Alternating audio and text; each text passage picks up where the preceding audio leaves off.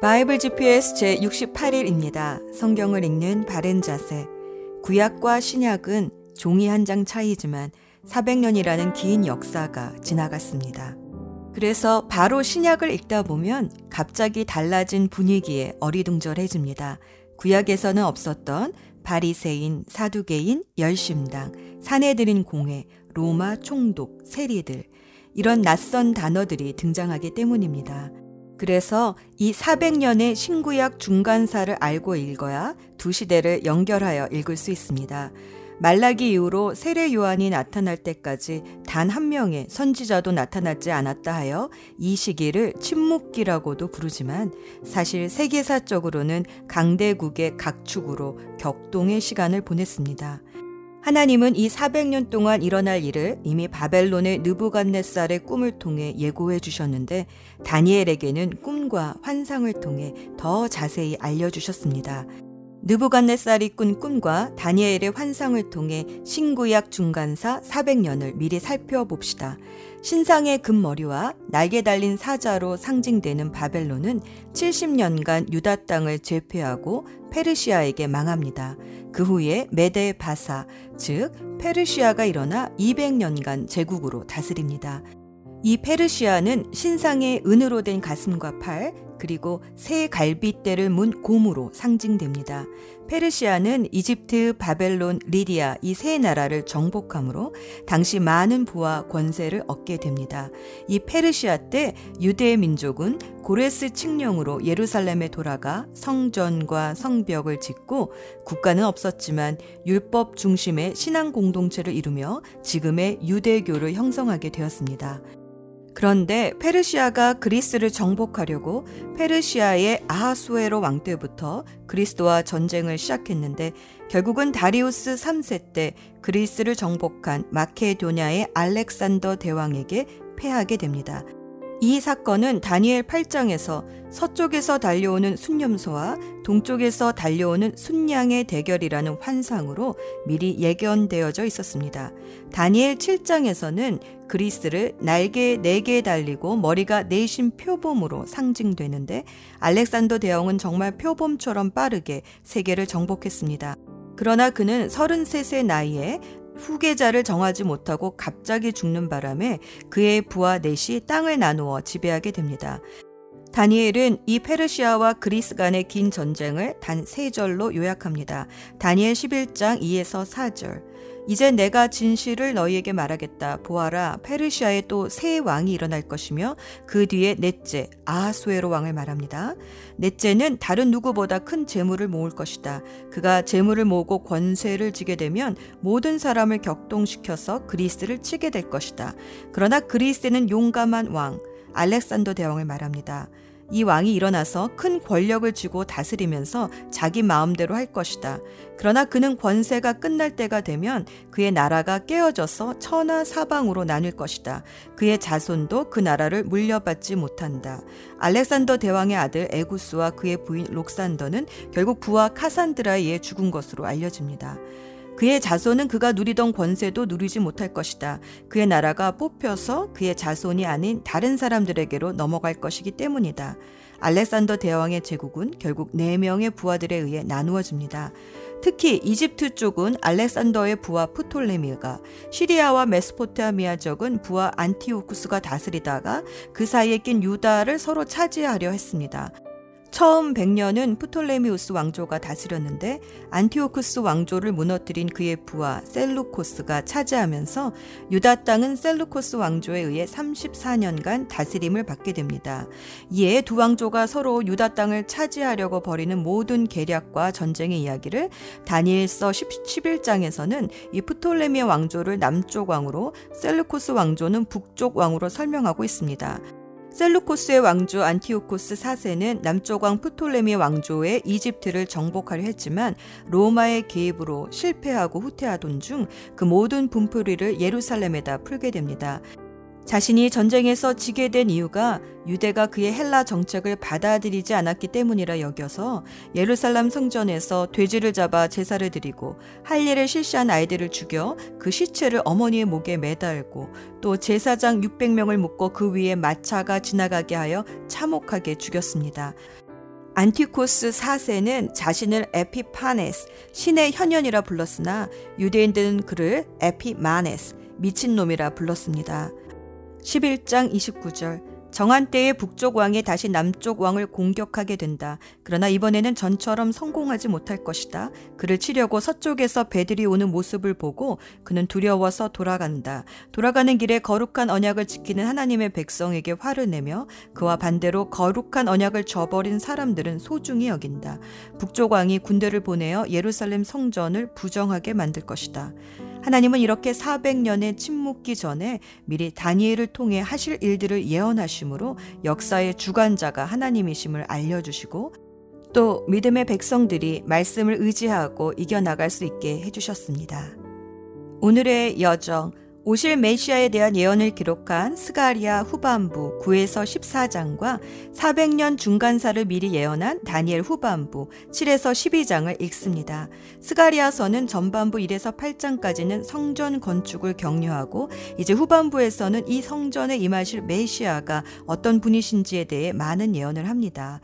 나귀를 타고 오시는 겸손한 왕, 모퉁이 돌, 말뚝, 싸우는 활, 은 30에 팔린 선한 목자, 찔림 당한 자, 씻는 샘, 찔림 당하여 버림받는 목자 등 많은 비유와 상징으로서 앞으로 신약에서 만날 예수님이 어떤 분이신지 미리 바라보게 해줍니다. 다니엘서에도 많은 상징들이 나옵니다. 예를 들어 바다는 혼돈의 세상을 말하고 짐승은 하나님의 다스림을 거부한 세상 나라들의 특징을 묘사하고 뿔은 그 나라의 임금을 상징합니다. 7장에서 다니엘은 예전에 느부갓네살 왕의 신상 꿈을 해설해 주는 듯한 네 짐승의 꿈을 꿉니다. 앞으로 올 네 나라에 대한 꿈입니다. 특히 네 번째 짐승은 앞에 세 짐승과는 좀 다릅니다. 로마를 의미하면서도 장차 올 적그리스도의 특징을 계시해 줍니다. 8장은 특히 그리스와 페르시아의 충돌을 순염소와 순양의 대결로 보여줍니다. 9장에서 다니엘은 예레미야서의 말씀을 읽고 70년 포로 기간이 다 되어가는 시점임을 깨닫고 간절히 금식하며 중보기도 합니다. 특히 포로 생활을 하게 된 것이 하나님의 말씀에 불순종한 죄 때문이었다는 것을 깨닫고 민족의 죄를 함께 회개합니다. 그러자 하나님은 가브리엘 천사를 보내셔서 앞으로 유대 땅에 일어날 일들을 말씀해 주십니다. 9장에서는 하나님의 백성을 정결하기 위해 이른 일에 즉 70년 곱하기 7년에 490년의 시간을 정해 놓으신 것을 알려주시고 10장과 12장에서는 장차 팔레스타인에서 벌어질 셀레코스 왕조와 풀톨레미 왕조의 쟁탈전, 유다의 독립정제, 그리고 장차 오실 그리스도와 주님의 교회에 대한 예언까지 해주십니다. 하나님은 10대에 하나님 앞에서 믿음을 지키기로 결심한 다니엘을 80세가 넘도록 지켜주시면서 다니엘의 기도와 헌신을 사용하셔서 장차 올 세대에 대한 하나님의 뜻을 계시하시고 알려주셨습니다. 왜 미리 알려주셨을까요? 다니엘 11장 32절 하나님을 아는 사람들은 강해질 것이고 용감해질 것이다. 성도들에게 용기를 주시고 강하게 해주시기 위함입니다. 예수 전망대 다니엘 7장 13절에서 14절. 내가 밤에 이러한 환상을 보고 있을 때에 인자 같은 이가 오는데 하늘 구름을 타고 와서 옛적부터 계신 이에게로 나아가 그 앞에 섰다. 옛적부터 계신 분이 그에게 권세와 영광과 나라를 주셔서 민족과 언어가 다른 뭇배성이 그를 경배하게 하셨다. 그 권세는 영원한 권세여서 옮겨가지 않을 것이며 그 나라가 멸망하지 않을 것이다. 쉬운 성경에서는 인자를 사람같이 생긴이라 번역했지만 새 번역 성경을 비롯한 다른 성경에서는 인자라고 번역했습니다. 인자란 사람의 아들을 말합니다. 예수님은 신약 성경에서 당신을 88번이나 인자, 사람의 아들로 부르셨습니다. 다니엘은 환상 중에서 날개 달린 사자, 머리 내딸린 표범, 갈빗대를 물고 있는 곰 같은 짐승들만 보다가 하나님 보좌 앞으로 구름을 타고 온 사람의 형상을 보고서 그분을 인자, 즉 사람의 아들 같은 이라고 부릅니다. 그리고 문맥상 이 인자는 구약에서 계속 예언되어 온 여자의 후손, 곧 메시아를 부르는 호칭이 됩니다. 그래서 복음서에서 예수님이 자신을 인자로 부르신 것은 사실 자신이 메시아이심을 암시하신 것입니다. 예수님은 하나님이시지만 우리의 죄값을 치르시려고 이 땅에 육신을 입은 사람으로 오셨습니다. 요한일서 4장 2절. 이로써 너희가 하나님의 영을 알지니 곧 예수 그리스도께서 육체로 오신 것을 시인하는 영마다 하나님께 속한 것이요 라고 말합니다. 즉 인자란 하나님이신 예수님이 인간의 죄값을 치르고 죽기에 오신 사람, 구원자이신 메시아이심을 가리키는 말입니다. 기도합시다. 깨달음을 주시는 하나님 아버지, 다니엘이 말씀을 깨닫기 위해 기도했던 것처럼 저희도 말씀을 깨닫기 위해 기도하기 원합니다. 내 생각이 아니라 주님의 생각을 깨닫는 지혜를 기도할 때마다 다운로드 해 주시옵소서. 우리에게 지혜와 총명으로 깨달음을 주시는 예수 그리스도 이름으로 기도합니다. 아멘. 스가리아 9장 여호와의 경고의 말씀이다. 이 말씀이 하드락 땅과 다마스커스 성에 임하였다. 이스라엘의 모든 지파와 같이 온 백성의 눈이 여호와를 우러러 보았다. 또 여호와의 말씀은 하드락 땅 경계에 있는 하마성을 향한 경고이며 지혜롭다고 하는 두로와 시돈을 향한 경고이다. 두로는 요새를 지었고 은은 흙먼지처럼 쌓아 올렸으며 길거리에 진흙같이 많은 금을 가졌다. 그러나 주께서 그들이 가진 것을 다 없애실 것이다. 바다에서 떨치던 그 세력을 꺾으시고 불로 그 성을 태우실 것이다. 아스글론 성이 그것을 보고 두려워하고 가사 백성이 두려움에 떨며 에그론 백성이 희망을 잃을 것이다. 가사에 왕이 끊길 것이며 아스글론에 다시는 사람이 살지 않을 것이다. 아스도세는 혼혈아들이 살 것이다. 내가 블레셋의 교만을 꺾겠다. 내가 그 입에서 피를 제거하며 그 이 사이에서 역겨운 음식을 제거하겠다. 그들 가운데 살아남은 사람은 내 백성이 될 것이다. 그들이 유다의 한 지파처럼 살 것이며 에그로는 여부스 사람처럼 내 백성이 될 것이다. 내가 오고 가는 군대들로부터 내 성전을 지키겠다. 내가 지킴으로 그 누구도 다시는 내 백성을 해치지 못한다. 시온 백성아 기뻐하여라. 예루살렘 백성아 즐거이 외쳐라. 보라 내 왕이 내게로 오신다. 그분은 의로우시며 구원하시는 왕이시다. 그분은 겸손하시어 나귀를 타신다. 나귀 새끼를 타고 오신다. 내가 에브라임에서 전차들을 없애겠고 예루살렘에서 말들을 없애겠다. 전쟁에서 쓰이는 활들은 부러질 것이다. 그 왕이 나라들에게 평화를 말할 것이다. 그의 나라가 바다에서 바다까지 유프라테스 강에서 땅끝까지 미칠 것이다.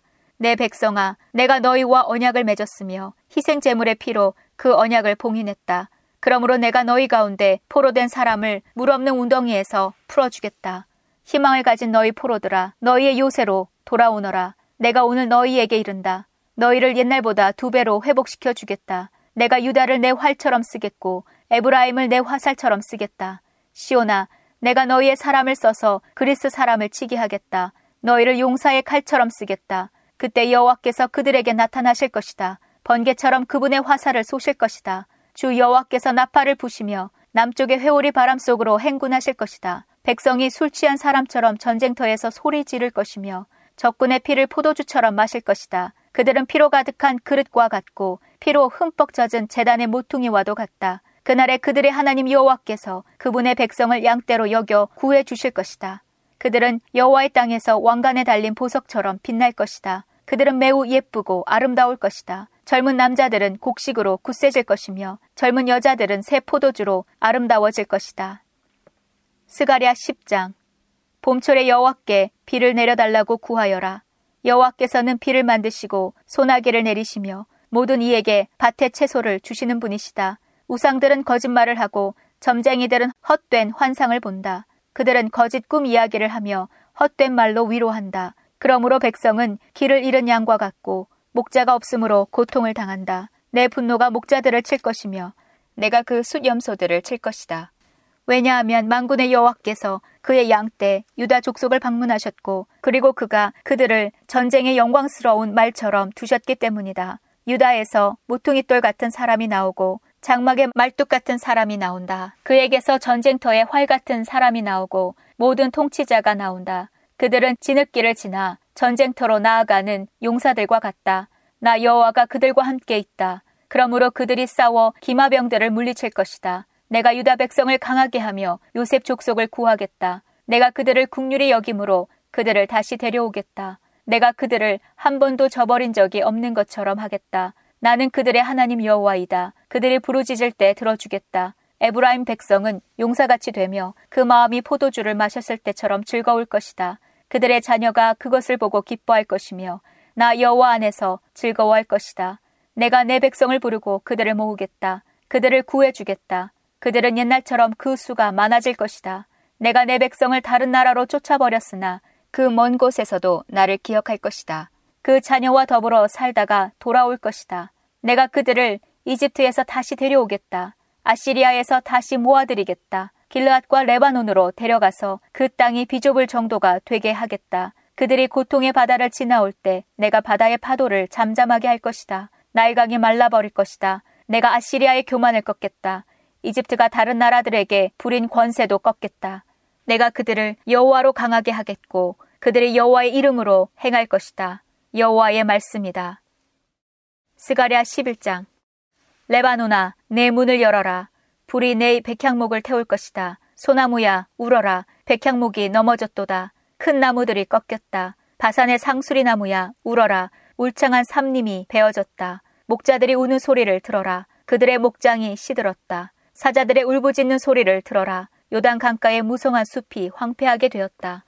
여호와 나의 하나님께서 이렇게 말씀하셨다. 너는 죽임을 당할 양떼를 먹여라. 양떼를 산 사람이 양떼를 죽여도 벌을 받지 않는다. 양떼를 판 사람도 주를 찬양하여라. 나는 부자가 되었다. 라고 한다. 목자들조차 자기 양떼를 불쌍히 여기지 않는다. 나도 다시는 이 땅의 백성을 불쌍히 여기지 않는다. 여호와의 말씀이다. 내가 모든 사람을 그 이웃과 왕의 손에 넘겨주겠다. 그들이 이 땅에 재앙을 몰고 와도 구원하지 않을 것이다. 그래서 나는 죽임당할 양떼, 그 가운데서도 가장 약한 양들을 먹였다. 나는 지팡이 두 개를 가져다가 하나는 은혜라고 부르고 다른 하나는 연합이라고 불렀다. 그리고 나는 양떼를 먹였다. 한 달 사이에 나는 새 목자를 쫓아냈다. 왜냐하면 나는 양떼가 싫어졌고 그들도 나를 싫어했기 때문이다. 나는 이렇게 말했다. 나는 이렇게 말했다. 이제는 다시 너희의 목자 노릇을 하지 않겠다. 죽을 것은 죽고 망할 것은 망해라. 살아남는 것들도 자기들끼리 서로 잡아먹어라. 그런 뒤에 나는 은혜라는 이름을 붙인 지팡이를 꺾었다. 그것은 하나님이 그의 백성과 맺으신 언약을 깨신 표시였다. 그날에 그 언약이 깨졌다. 그때에 약한 양들이 나를 지켜보고 있었고 그들은 나의 행동을 통해서 여호와께서 말씀하고 계시는 것을 알았다. 내가 그들에게 말했다. 나에게 삭슬 주고 싶으면 주고 주기 싫으면 주지 말아라. 그러자 그들은 나에게 은돈 30개를 주었다. 여호와께서 나에게 말씀하셨다. 그 돈을 옹기장이에게 던져버려라. 그들은 내가 그만큼밖에 가치가 없다고 생각했던 것이다. 그래서 나는 여호와의 성전에서 그 돈을 옹기장이에게 던져버렸다. 그런 뒤에 나는 연합이라는 이름을 붙인 지팡이를 꺾었다. 그것은 유다와 이스라엘 사이에 우정을 꺾은 표시였다. 여호와께서 나에게 말씀하셨다. 다시 가서 우매한 목자의 노릇을 하여라. 내가 이 나라에 새 목자를 두겠다. 그는 죽어가는 양을 돌보지 않으며 어린 양을 찾지 않으며 상처 입은 양을 고쳐주지 않으며 튼튼한 양을 먹이지 않고 살찐 양을 잡아먹으며 그 발굽까지 떼어낸다. 양떼를 돌보지 않는 못된 목자에게 재앙이 내릴 것이다. 전쟁이 그의 힘과 지혜를 꺾어 놓을 것이다. 그의 힘이 완전히 빠지고 지혜가 사라질 것이다. 스가랴 12장 이것은 여호와께서 이스라엘에게 하신 경고의 말씀이다. 하늘을 펼쳐 놓으셨고 땅의 기초를 놓으신 분, 그 안에 사람의 영을 만드신 하나님께서 이렇게 말씀하셨다. 내가 예루살렘을 독이 든 잔처럼 만들어 그 주변 나라들을 다치게 하겠다. 그 나라들은 예루살렘과 유다를 치러 올 것이다. 장차 이 땅 위에 모든 나라가 예루살렘을 치러 올 것이다. 그때에 내가 예루살렘을 무거운 바위처럼 만들겠다. 누구든지 바위를 옮기려 하는 사람은 다칠 것이다. 그날에 내가 모든 말을 두려움에 떨게 하고 말탄 사람을 미치게 하겠다. 여호와의 말씀이다. 내가 유다를 지키겠지만 그 원수들의 모든 말은 눈이 멀게 하겠다. 그러면 유다의 지도자들이 마음속으로 말하기를 예루살렘 백성은 강하다. 이는 만군의 여호와께서 그들의 하나님이시기 때문이다. 라고 할 것이다. 그날에 내가 유다의 지도자들을 나무단을 태우는 불처럼 만들겠다. 그들은 집을 태우는 불이 되어 왼쪽과 오른쪽의 주변 나라들을 다 멸망시킬 것이다. 그러나 예루살렘은 그때에도 안전할 것이다. 나 여호와가 유다의 장막을 구원할 것이다. 다윗의 성 예루살렘에 사는 백성이 누릴 영광이 유다가 누릴 영광보다 크지 못할 것이다. 그날에 나 여호와가 예루살렘에 사는 백성을 지켜줄 것이다. 그리하여 그들 가운데서 가장 약한 사람도 다윗처럼 강해질 것이다. 그리고 다윗 집안은 마치 하나님처럼 될 것이다.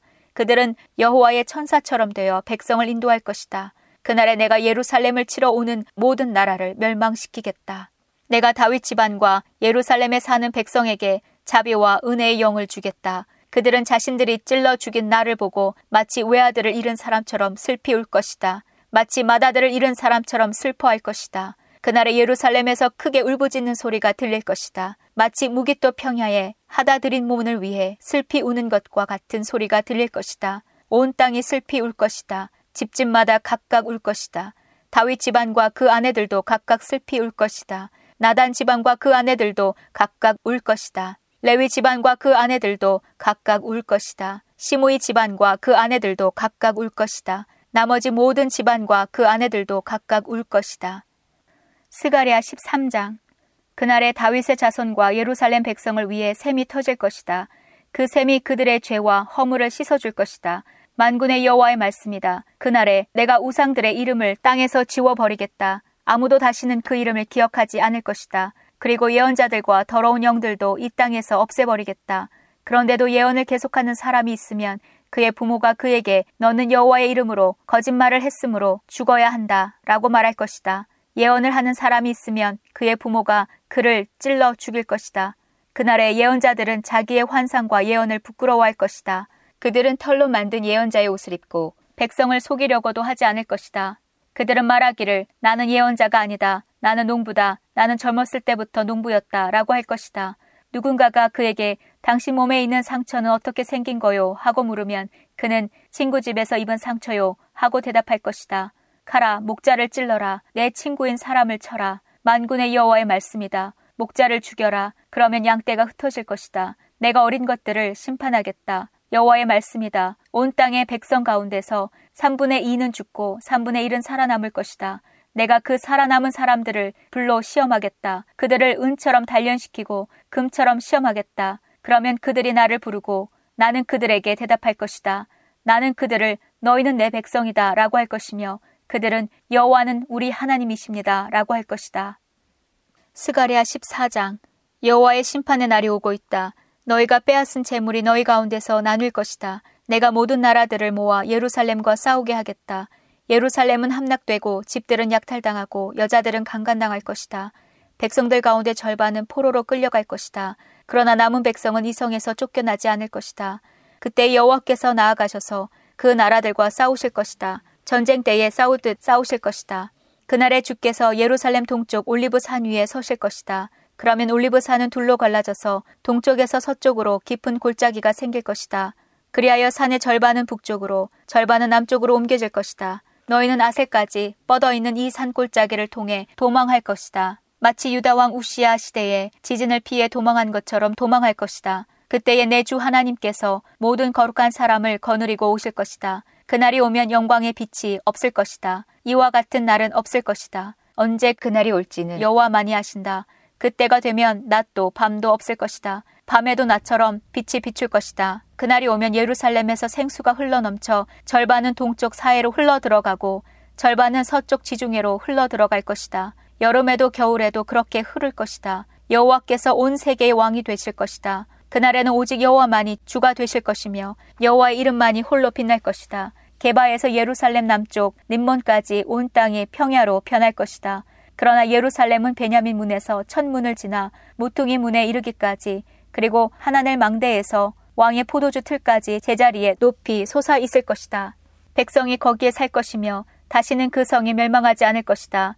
예루살렘은 안전할 것이다. 그러나 예루살렘을 친 나라들은 여호와께서 심판하실 것이다. 그들에게 무서운 재앙을 내리실 것이다. 그들이 서 있는 동안에도 그들의 살이 썩고 눈이 눈구멍 속에서 썩고 혀가 입안에서 썩을 것이다. 그날이 오면 여호와께서 공포를 퍼뜨리실 것이다. 사람마다 이웃을 붙잡고 서로 칠 것이다. 유다 백성도 예루살렘에서 싸울 것이다. 이웃 나라들의 재물, 곧 금과 은과 옷가지가 예루살렘에 쌓일 것이다. 이와 똑같은 재앙이 말과 노새와 낙타와 나귀들에게도 내릴 것이다. 적진에 있는 모든 짐승에게 재앙이 내릴 것이다. 예루살렘을 치러 온 백성 가운데 살아남은 사람이 해마다 예루살렘으로 와서 만군의 여호와 영원한 왕께 예배할 것이다. 그리고 초막절을 지킬 것이다. 세계 온 나라 백성들 가운데 예루살렘에 와서 만군의 여호와 영원한 왕께 예배하지 않은 백성이 있으면 그 백성의 땅에는 비가 내리지 않을 것이다. 이집트 사람들이 예루살렘에 와서 초막절을 지키지 않으면 여호와께서 다른 나라들에 내린 것과 똑같은 재앙을 그들에게도 내리실 것이다. 이집트를 비롯해서 초막절을 지키지 않는 나라마다 이런 심판을 받을 것이다. 그날이 오면 말 방울에도 여호와께 거룩히 구별된 것이라는 글이 새겨져 있을 것이며 여호와의 성전의 솥들도 거룩한 재단 그릇들처럼 될 것이다. 예루살렘과 유다에 있는 모든 솥도 만군의 여호와께 거룩히 구별하여 바친 성물이 될 것이며 재물을 바치는 사람마다 그 솥들로 고개를 삶을 수 있을 것이다. 그날이 오면 만군의 여호와의 성전에 다시는 상인들이 없을 것이다. 다니엘 7장 벨사살이 바빌로니아 왕이 된 첫 해에 다니엘이 꿈을 꾸었습니다. 다니엘은 잠자리에 누워 있다가 환상을 보고 그 꿈의 내용을 적어 두었습니다. 다니엘이 말했습니다. 내가 밤에 환상을 보았는데 사방에서 바람이 불어와 바다 물결이 매우 높아졌다. 그때 커다란 짐승 네 마리가 바다에서 올라왔다. 짐승들의 모양은 각기 달랐다. 첫 번째 짐승은 사자처럼 보였으나 독수리의 날개가 달려 있었다. 내가 바라보는 동안 그 날개가 찢겨 나갔다. 그 짐승은 몸을 세우더니 사람처럼 두 발로 섰다. 게다가 사람의 마음을 가지고 있었다. 두 번째 짐승은 마치 곰처럼 생겼다. 그 짐승의 몸은 한쪽으로만 치켜 올라갔다. 이빨 사이에는 갈빗대 세 대가 물려 있었다. 누군가가 그 짐승에게 일어나 고기를 많이 먹어라고 말했다. 그 후에 다른 짐승이 나타나는 것을 보았다. 이 짐승은 표범처럼 생겼는데 등에는 새의 날개 네 개가 나 있었고 머리도 네 개였다. 이 짐승은 다스릴 권세를 받았다. 그날 밤 환상 가운데서 계속 살펴보았더니 내 앞에 네 번째 짐승이 보였다. 이 짐승은 무섭고 잔인하고 매우 강하게 생겼다. 이 짐승의 이빨은 쇠였는데 그 이빨로 먹이를 으스러뜨려 잡아먹고 발로는 그 남은 먹이를 짓밟았다. 이 짐승은 전에 본 다른 짐승들과 달랐고 열 개의 뿔이 나 있었다. 내가 그 뿔들을 가만히 살펴보고 있는데 다른 뿔 하나가 이 뿔들 사이에서 나왔다. 그 뿔에는 사람의 눈 같은 것이 달려 있었고 또 입도 있어서 큰 소리로 떠들어댔다. 이 작은 뿔이 다른 뿔 세 개를 뽑아버렸다. 보자들이 자리에 놓인 것도 보았다. 영원 전부터 살아계신 하나님이 그 보좌 가운데 앉으셨다. 하나님의 옷은 눈처럼 희고 머리카락은 양털처럼 깨끗했다. 그 보좌에는 불꽃이 타오르고 있었고 보좌의 바퀴에서는 불길이 이글거렸다. 불이 강처럼 그 앞에서 흘러나왔다. 수천 천사가 그를 섬기고 있었고 수만 천사가 그를 모시고 서 있었다. 심판이 시작되었을 때 책들은 이미 펼쳐져 있었다. 작은 뿔이 계속해서 떠들어 대길래 나도 계속 바라보았다. 내가 살펴보는 사이에 네 번째 짐승이 죽임을 당했고 그 시체는 타는 불 속으로 던져졌다. 나머지 세 짐승은 그 권세를 빼앗겼지만 얼마 동안은 죽지 않고 살아남도록 허락되었다. 내가 밤에 환상을 보고 있는데 마치 사람같이 생긴 분이 하늘 구름 하늘 구름을 타고 왔다. 그가 영원전부터 살아계신 하나님께 나아가자 누군가가 그를 하나님께 인도했다. 하나님이 사람처럼 생긴 분에게 권세와 영광과 나라를 주셨다. 백성들과 나라들과 각기 다른 말을 쓰는 모든 사람은 그를 섬겨야 했다. 그의 다스림은 영원할 것이며 그의 나라는 절대로 망하지 않을 것이다. 나 다니엘은 걱정을 했다. 내가 본 환상들 때문에 두려워졌다. 나는 보좌 옆에 서 있는 한 천사에게 가까이 가서 이 모든 일의 뜻을 물었다. 그는 내게 설명해 주었다. 이 네 마리의 큰 짐승은 앞으로 땅에서 생겨날 내 나라다. 지극히 높으신 하나님의 백성들이 나라를 다스릴 권세를 받을 것이며 지금부터 영원히 그 권세를 누릴 것이다. 나는 네 번째 짐승의 뜻을 알고 싶었다. 이 짐승은 전에 본 다른 짐승들과 달랐고 무섭게 생겼다. 이 짐승의 이는 쇠였고 발톱은 노시였다. 이 짐승은 이빨로 먹이를 부수고 잡아먹었다. 그리고 그 나머지는 발로 짓밟았다. 나는 또 이 짐승의 머리에 난뿔 10개와 그 뿔들 가운데서 자라난 작은 뿔에 대해서도 알고 싶었다. 이 작은 뿔은 다른 뿔 3개를 뽑아버렸다. 다른 뿔들보다 강해 보였다. 그 뿔에는 눈이 달려 있었으며 입도 있어서 큰 소리로 떠들어댔다. 내가 보니 그 작은 뿔이 하나님의 백성과 맞서서 싸워 이기고 있었다. 그러다가 영원부터 살아계신 하나님께서 오셔서 지극히 높으신 하나님의 백성 편을 들어 심판하셨다. 때가 되자 그들이 다스릴 권세를 얻었다. 그 천사가 내게 설명해 주었다. 네 번째 짐승은 땅에서 생겨날 네 번째 나라다. 그 나라는 다른 모든 나라와 다를 것이다. 그 나라는 모든 세상 백성을 멸망시키며 짓밟고 부수어 버릴 것이다. 그 열 개의 뿔은 이 네 번째 나라에서 일어날 열 왕이다. 이 열 왕 뒤에 또 한 왕이 일어날 것인데 그는 그 전 왕들과 다를 것이다. 그는 다른 새 왕을 눌러 이길 것이다. 이 왕은 지극히 높으신 하나님께 대항하며 하나님의 백성을 해치고 죽일 것이다. 또 그가 이미 정해진 때와 법을 고치려 할 것이다. 하나님의 백성이 그의 소나귀에 들어 3년 반을 지내야 한다. 그러나 심판이 내려 그의 권세는 빼앗기고 그의 나라는 완전히 멸망에 없어질 것이다. 그때에 지극히 높으신 하나님의 백성이 나라의 권세를 잡을 것이다. 그들이 하늘 아래의 모든 나라를 권세와 영광으로 다스릴 것이다. 그들의 권세는 영원할 것이며 다른 모든 나라 백성이 그들을 섬기고 따를 것이다. 이것으로 그 꿈이 끝났다. 나 다니엘은 너무 두려워서 얼굴까지 창백해졌다. 그러나 나는 모든 것을 마음속에 간직해 두었다. 다니엘 8장 벨사살이 왕이 된 지 3년째 되는 해에 나 다니엘은 환상을 보았다. 전에 본 것에 이어 두 번째 환상이었다. 그 환상 속에서 보니 내가 엘람 지방의 수도인 수산성의 을레 강가에 서 있었다. 눈을 들어보니 강가에 수량 한 마리가 서 있었다. 그 수량의 뿔은 두 개였는데 뿔 하나는 다른 뿔보다 더 길었다. 긴 뿔이 짧은 뿔보다 늦게 나왔으나 더 빨리 자랐다. 내가 보니 그 수량이 서쪽과 북쪽과 남쪽을 향해 들이받는데 아무 짐승도 그 앞에서 맞서지 못했다. 또 아무도 그의 손에서 다른 짐승을 구해내지 못했다. 그는 무엇이든지 하고 싶은 대로 했으며 매우 강해졌다. 내가 이것에 대해 생각하고 있는데 숫염소 한 마리가 서쪽에서부터 오는 것이 보였다.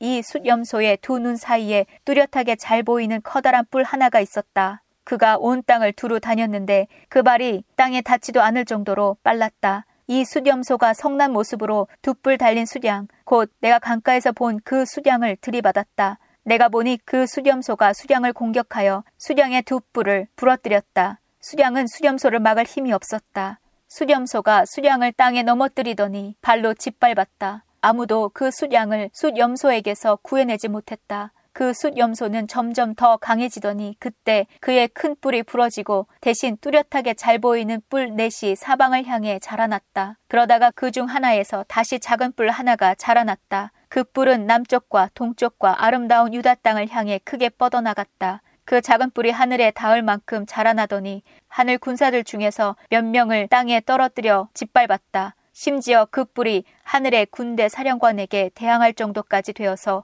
죽게 날마다 드리던 제사마저 못하게 하고 죽게 예배드리던 전마저 헐어버렸다. 그 뿔 때문에 하나님을 반역하는 일이 일어났고 백성들은 날마다 드리던 제사를 멈추었으며 진리는 땅에 내 던져졌다. 그 뿔은 하는 일마다 다 성공했다. 그때 두 천사가 말하는 것을 들었는데 한 거룩한 자가 다른 천사에게 물었다. 이 환상 속의 일들이 언제까지 계속되겠소? 날마다 드리던 제사가 금지되고 하나님께 반역하여 멸망을 부르고 성전을 헐고 하늘 군사를 짓밟는 일이 언제까지 계속되겠소? 천사가 내게 말했다. 이 일은 밤낮으로 2300일이 지날 때까지 계속될 것이다. 그런 뒤에야 성소가 다시 깨끗해질 수 있을 것이다. 나 다니엘이 이 환상을 보고 그 뜻을 이해하려고 했었다. 그때에 사람처럼 생긴 분이 갑자기 내 앞에 나타났다.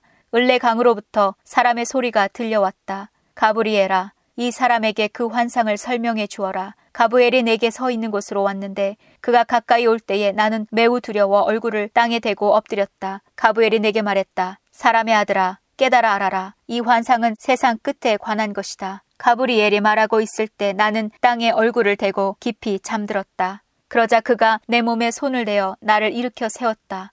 가브리엘이 말했다. 그 환상을 너에게 설명해 주겠다. 하나님의 진노의 때가 끝난 뒤에 일어날 일을 일러 주겠다. 내가 본 환상은 정한 때 곧 끝날에 관한 것이다. 내가 본 두 뿔 달린 수량은 메데와 페르시아 왕들이다. 수렴소는 그리스 왕을 말하며 두 눈 사이의 큰 뿔은 그 첫째 왕이다. 그 뿔이 부러진 뒤에 그 자리에 네 뿔이 자라났는데 그네 뿔은 내 나라다. 그네 나라는 첫째 왕의 나라에서 분열되어 나오지만 첫째 나라만큼 강하지는 못할 것이다. 이네 나라의 마지막 때에 뻔뻔하고 잔인한 왕이 나올 것이다. 많은 백성이 하나님께 반역할 때에 이 왕은 거짓말을 일삼을 것이다. 이 왕은 매우 강하겠지만 그의 힘은 그에게서 나오는 것이 아니다. 그는 무서운 힘으로 파괴할 것이며 하는 일마다 성공할 것이다. 강한 백성과 하나님의 백성까지 이길 것이다. 그가 꾀를 내어 남을 속이고 스스로를 높일 것이다. 그가 평화롭게 사는 백성을 많이 죽일 것이며 왕의 왕이신 하나님과도 싸우려 할 것이다. 하지만 이 잔인한 왕은 사람의 힘이 아닌 다른 힘으로 망할 것이다.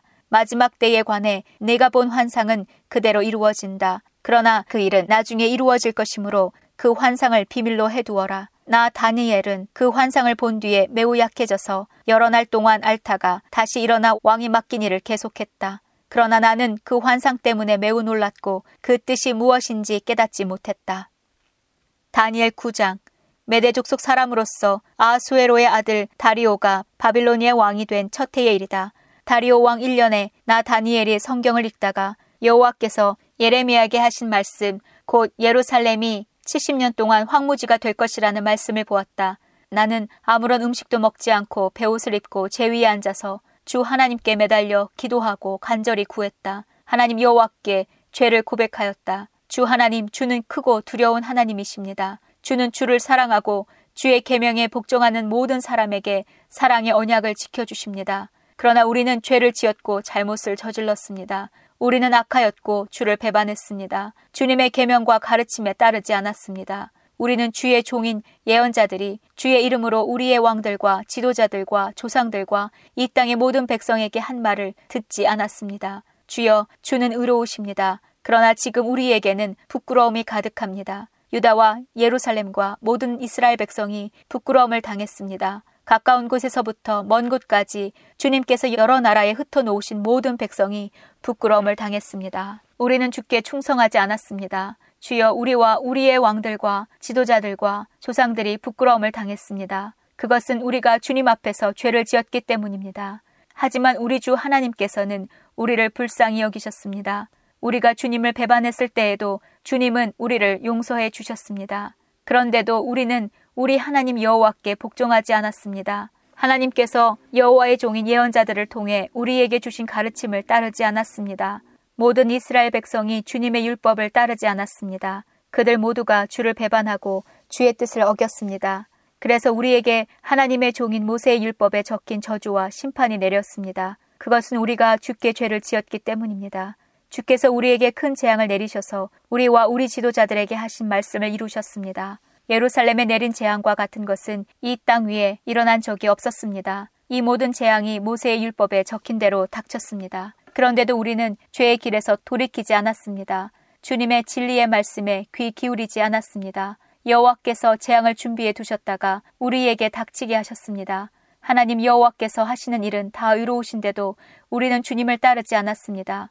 우리 주 하나님, 주는 주님의 능력으로 우리를 이집트에서 이끌어내셨습니다. 그 일로 지금까지 주의 이름이 유명해졌습니다. 주여, 우리가 죄를 지었고 잘못을 저질렀습니다. 주여 주의 의로우심을 따라 주의 거룩한 산이자 주의 성인 예루살렘에서 주님의 진노를 거두어 주십시오. 우리의 죄와 우리 조상의 악한 죄 때문에 우리 주변의 모든 백성이 예루살렘과 주님의 백성을 욕하고 비웃습니다. 우리 하나님, 이제 주의 종의 기도와 간절한 부탁을 들어주십시오. 주를 위해 폐허가 된 주의 성전을 다시 일으켜 주십시오. 나의 하나님, 내 말을 귀 기울여 들어주시고 눈을 떠서 우리에게 닥친 끔찍한 일을 봐주십시오. 우리가 도움을 받을 만해서가 아니라 오직 주님의 자비하심을 의지해서 구합니다. 주여 들어주십시오. 주여 용서해 주십시오. 주여 들으시고 이루어 주십시오. 주를 위해서 늦추지 마십시오.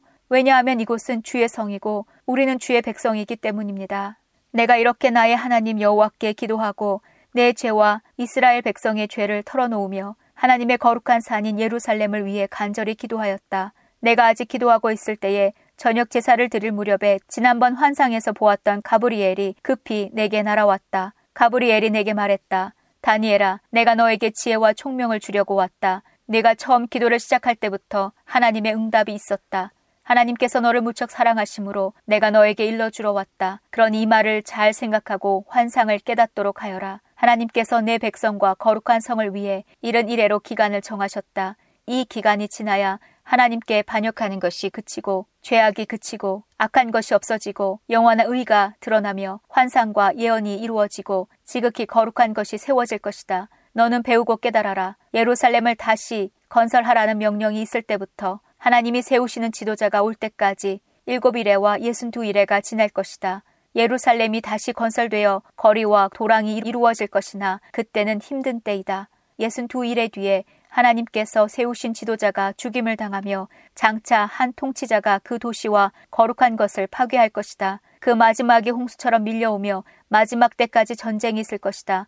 하나님께서 그곳이 완전히 멸망될 것을 선언하셨다. 그 통치자는 많은 백성과 더불어 한 일해 동안 언약을 맺을 것이다. 그는 그 일해의 절반 동안 예물과 제사를 못 드리게 막을 것이다. 그리고 멸망의 끔찍한 것이 성전의 가장 높은 곳에 놓이게 되지만 하나님께서는 그 사람을 없애라는 명령을 이미 내리셨다. 다니엘 10장 페르시아의 고레스가 왕이 된 지 3년째 되는 해에 벨드사살이라고도 불리는 나 다니엘이 어떤 말씀을 받았다. 그 말씀은 참된 말씀으로 큰 전쟁에 관한 것이었다. 환상 가운데 누군가가 그 말씀을 설명해 주었으므로 나는 그 뜻을 깨달았다. 그때의 나 다니엘은 3주 동안 큰 슬픔에 빠져 있었다. 나는 좋은 음식과 고기를 먹지 않았고 술도 마시지 않았으며 몸에 기름도 바르지 않았다. 첫째 달 24일에 나는 저 큰 티그리스 강가에 서 있었다. 그곳에 서서 눈을 들어보니 한 사람이 모시옷을 입고 있었고 허리에는 순금으로 만든 허리띠를 두르고 있었다. 그의 몸은 황옥 같았고 그의 얼굴은 번개처럼 환했으며 그의 눈은 불 같았고 그의 팔과 다리는 빛나는 노새처럼 반짝였다. 또한 그의 목소리는 많은 무리가 외치는 소리와 같았다. 나 다니엘만 이 환상을 보았고 나와 함께 있던 다른 사람들은 보지 못했다. 그들은 크게 무서워하며 달아나 숨었다. 그래서 나만 혼자 남아 이 놀라운 환상을 지켜보았다. 나는 힘이 빠져서 얼굴은 죽은 사람처럼 창백해졌고 아무것도 할 수가 없었다. 그때 그 사람이 말하는 소리를 들었다. 나는 얼굴을 땅에 대고 깊은 잠이 들었다. 한 손이 나를 어루만지더니 그때까지도 떨고 있던 내 손과 무릎을 일으켜 세웠다. 그가 내게 말했다. 하나님의 크신 사랑을 받는 다니엘아, 내가 하는 말을 잘 들어라. 내가 보내심을 받아 내게 왔으니 일어서라. 나는 그가 이렇게 말할 때에 일어섰다. 하지만 그때까지도 떨고 있었다. 그가 내게 말했다.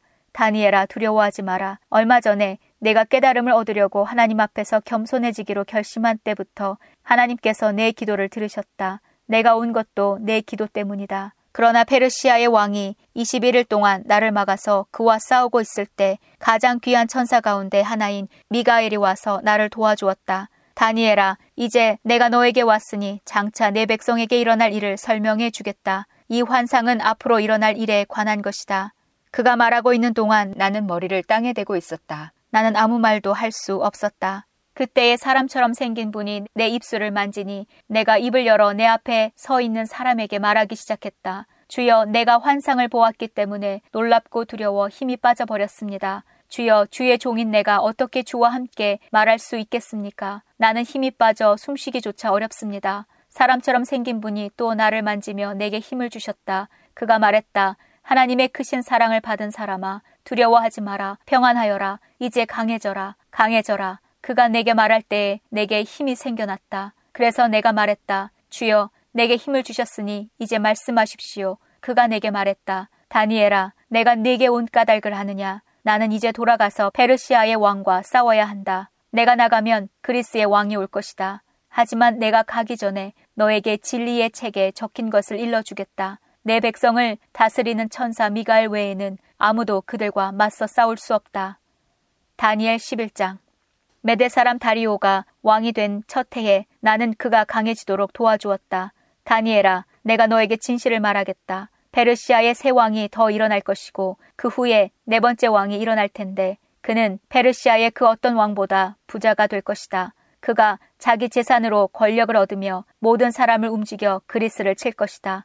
그러다가 강한 왕이 일어나게 된다. 그가 큰 능력으로 나라를 다스리며 하고 싶은 일은 무엇이든 할 것이다. 그러나 그 왕의 세력이 가장 강할 때에 그의 나라가 망하여 네 개의 나라로 나눌 것이다. 그 나라가 뽑혀서 다른 백성에게 넘어갈 것이므로 그 나라는 더 이상 권세를 누리지 못하고 그 자손에게로 이어지지도 않게 된다. 남쪽 왕이 강해질 것이지만 그의 지휘관 가운데 한 명이 그보다 더 강해진다. 그가 큰 권세로 자기 나라를 다스릴 것이다. 몇 년 뒤에 남쪽 왕과 그의 지휘관은 서로 도와주기로 약속하며 남쪽 왕의 딸이 북쪽 왕과 결혼하여 평화가 찾아올 것이다. 그러나 그 여자는 권력을 잡지 못하고 그의 집안도 오래가지 못한다. 그 여자와 가족, 그리고 그 여자를 그 나라에서 데려온 사람들이 다 죽임을 당하게 된다. 그러나 그 여자의 집안에서 나온 한 사람이 남쪽 왕이 되어 북쪽 왕의 군대를 공격하며 그의 요새에 쳐들어가서 싸워 이길 것이다. 그가 그들의 신들과 새로 만든 우상들과 은이나 금으로 만든 값진 물건을 빼앗아 이집트로 가져간다. 그리고 몇 해 동안은 북쪽 왕을 괴롭히지 않을 것이다. 그러다가 북쪽 왕이 남쪽 왕을 치지만 이기지 못하고 다른 나라로 쫓겨날 것이다. 북쪽 왕의 아들들이 전쟁을 준비하여 큰 군대를 조직하여 홍수처럼 휩쓸고 다니다가 남쪽 왕의 요새에 이르게 될 것이다. 남쪽 왕은 크게 노하여 북쪽 왕의 군대와 맞서 싸우러 나가며 북쪽 왕은 큰 군대를 일으키지만 전쟁에서 질 것이다. 남쪽 왕은 큰 군대를 무찌른 후에 교만해져서 수많은 사람을 죽이지만 계속 이기지는 못할 것이다. 북쪽 왕은 처음보다 더 많은 군대를 일으켜서 몇 해 뒤에 큰 군대와 많은 무기로 공격하게 된다. 그때에 많은 사람이 일어나 남쪽 왕을 치며 너희 백성 가운데서 싸우기 좋아하는 사람들이 남쪽 왕과 맞서 싸울 것이다. 그들은 하나님의 뜻이 이루어질 때가 되었다고 생각하지만 실패하게 된다. 그때에 북쪽 왕이 와서 성벽 꼭대기까지 흙무더기를 쌓아 올려 요새처럼 튼튼한 그 성을 빼앗을 것이다. 남쪽 군대의 용사들은 북쪽 군대를 막을 힘이 없다. 북쪽 왕은 무엇이든지 하고 싶은 대로 하지만 아무도 그를 막지 못할 것이다. 그는 아름다운 이스라엘 땅을 빼앗아 다스리며 그 땅을 멸망시킬 것이다. 북쪽 왕은 온 힘을 다해 남쪽 왕과 싸우려 하다가 남쪽 왕과 조약을 맺게 된다. 북쪽 왕은 자기 딸들 가운데 한 딸을 남쪽 왕의 아내로 주어 그를 멸망시키려 하지만 그의 계획은 실패하게 될 것이다. 그 뒤에 북쪽 왕은 다른 곳으로 관심을 돌려 지중해 해안의 여러 성을 빼앗는다. 그러나 한 지휘관이 일어나 북쪽 왕의 교만을 꺾어 놓게 된다. 그런 일이 있은 후에 북쪽 왕은 요새가 있는 자기 나라로 돌아가지만 결국 권력을 잃고 망하게 된다. 북쪽의 다음 왕은 세리들을 보내어 많은 돈을 모은다. 하지만 몇 년 지나지 않아 그는 죽임을 당할 것이다. 그러나 그는 전쟁으로 죽는 것도 아니며 은밀하게 죽임을 당한다. 그 왕의 뒤를 이어 매우 잔인하고 못된 사람이 왕이 될 것이다. 그는 왕이 될 자격도 없는 사람이지만 백성을 속여 나라를 몰래 빼앗을 것이다. 그의 앞에서는 크고 강한 군대도 힘없이 밀려난다. 그는 조약을 맺은 왕까지도 공격하여 물리친다. 여러 나라들이 그와 조약을 맺으나 그는 그 나라들을 속이며 적은 백성을 거느리고도 큰 권세를 누릴 것이다. 그는 부유한 지방을 아무런 예고도 없이 쳐들어가서 그의 조상이 거두지 못했던 큰 성공을 거둘 것이다. 그는 자기가 정복한 나라들에서 빼앗은 물건을 자기를 따르는 사람들에게 나누어 준다. 그는 요새들을 물리칠 계획을 세우지만 잠시 동안만 성공한다. 그는 힘과 용기를 내어 남쪽 왕을 치려고 큰 군대를 일으킬 것이다. 남쪽 왕도 매우 크고 강한 군대를 일으켜 전쟁을 준비한다. 그러나 남쪽 왕은 북쪽 왕의 작전에 휘말리고 말 것이다. 남쪽 왕과 친하게 지내던 사람들이 왕을 배신하여 그의 군대는 패하고 많은 군인이 죽임을 당한다. 그 두 왕은 서로를 해치려고 한다. 두 왕은 한 식탁에 앉지만 서로 속이려 든다. 하지만 두 왕 모두 이익을 얻지는 못할 것이다. 왜냐하면 그들의 멸망의 때를 하나님이 정해 놓으셨기 때문이다. 북쪽 왕은 많은 재물을 가지고 거룩한 언약을 어기고 자기 마음대로 행동하며 그의 나라로 돌아갈 것이다. 정한 때에 북쪽 왕이 다시 남쪽 왕을 공격하게 된다. 그러나 이번에는 전처럼 성공하지 못할 것이다. 그를 치려고 서쪽에서 배들이 오는 모습을 보고 그는 두려워서 되돌아간다. 돌아가는 길에 거룩한 언약을 지키는 하나님의 백성에게 화를 내며 그와 반대로 거룩한 언약을 저버린 사람들을 소중히 여긴다. 북쪽 왕이 군대를 보내어 예루살렘 성전을 부정하게 만들 것이다. 백성이 날마다 바치는 재물을 바치지 못하게 하며 멸망에 역겨운 것을 세울 것이다. 언약을 어긴 사람들은 아첨으로 더럽혀질 것이지만 하나님을 아는 사람들은 강해질 것이고 용감해질 것이다. 지혜로운 사람들이 많은 사람을 가르치지만 그 가운데는 칼에 죽고 화형을 당하고 사로잡히고 약탈을 당하는 사람이 있을 것이다. 이러한 일이 여러 날 동안 계속된다. 지혜로운 사람들은 고통을 당할 때에 약간의 도움을 받겠지만 많은 사람들이 그들을 거짓으로 도울 것이다. 지혜로운 사람 중에 얼마는 죽임을 당하게 된다. 어려운 때는 오지만 이 일 때문에 그들은 강해지고 순결해지며 마지막 때에 흠이 없게 된다. 하나님이 정하신 마지막 때는 여전히 온다. 북쪽 왕은 무엇이든지 하고 싶은 대로 하며 스스로를 높이고 자기가 신보다 크다고 생각하여 아무도 들어보지 못한 말로 신들의 하나님께 맞선다. 그의 성공은 하나님의 진노가 끝나면서 함께 끝날 것이다. 그것은 하나님께서 정하신 일은 반드시 이루어지기 때문이다. 그 북쪽 왕은 자기 조상들이 섬기던 신들과 여자들이 섬기던 신들을 섬기지 않는다. 그는 어떤 신도 섬기지 않고 자기를 더 귀하게 여긴다. 북쪽 왕은 권세와 능력을 섬기며 그의 조상들이 알지 못하던 신을 섬긴다. 그는 금과 은과 값비싼 보석과 예물로 권세의 신을 섬기게 된다. 그는 외국 신의 도움으로 요새를 공격한다. 자기를 따르는 백성들을 높여주고 그들에게 다른 백성을 다스릴 권세를 주며 그들에게 땅을 나누어 주고 그 값을 받을 것이다. 마지막 때가 오면 남쪽 왕이 북쪽 왕과 맞서 싸우게 된다. 북쪽 왕이 전차대와 기병대와 수많은 큰 배들을 이끌고 남쪽 왕을 칠 것이다. 그는 홍수처럼 여러 나라를 휩쓸고 다닌다. 북쪽 왕은 아름다운 유다 땅을 치고 여러 나라를 물리치지만 에돔과 모압과 암몬의 지도자들은 그의 소나기에서 벗어날 것이다. 북쪽 왕이 큰 능력으로 여러 나라를 치면 이집트도 당해내지 못한다. 북쪽 왕은 금과 은과 이집트의 모든 보물을 모을 것이며 리비아와 에티오피아 백성이 그를 따르게 된다. 그러나 동쪽과 북쪽에서 들려오는 소식이 북쪽 왕을 두려움에 빠뜨리자 그는 분노에 차서 여러 나라를 멸망시킨다. 그는 바다와 영화로운 거룩한 산 사이에 그의 장막을 세울 것이다. 그러나 마침내 그의 끝이 이르며 그가 죽을 때에 아무도 그를 돕지 않을 것이다. 다니엘 12장 다니엘아 그때에 내 백성을 지키는 위대한 통치자 미가엘이 일어날 것이다. 이 땅 위에 나라들이 생긴 뒤로 한 번도 없던 큰 고난의 때가 온다. 그러나 네 백성은 살아날 것이다. 누구든지 하나님의 책에 적힌 사람은 구원받을 것이다. 이미 죽은 사람 가운데서 많은 사람이 다시 살아날 것이다. 그들 가운데 어떤 사람은 다시 깨어나 영원히 살며 어떤 사람은 깨어나 영원히 부끄러움과 멸시를 당할 것이다.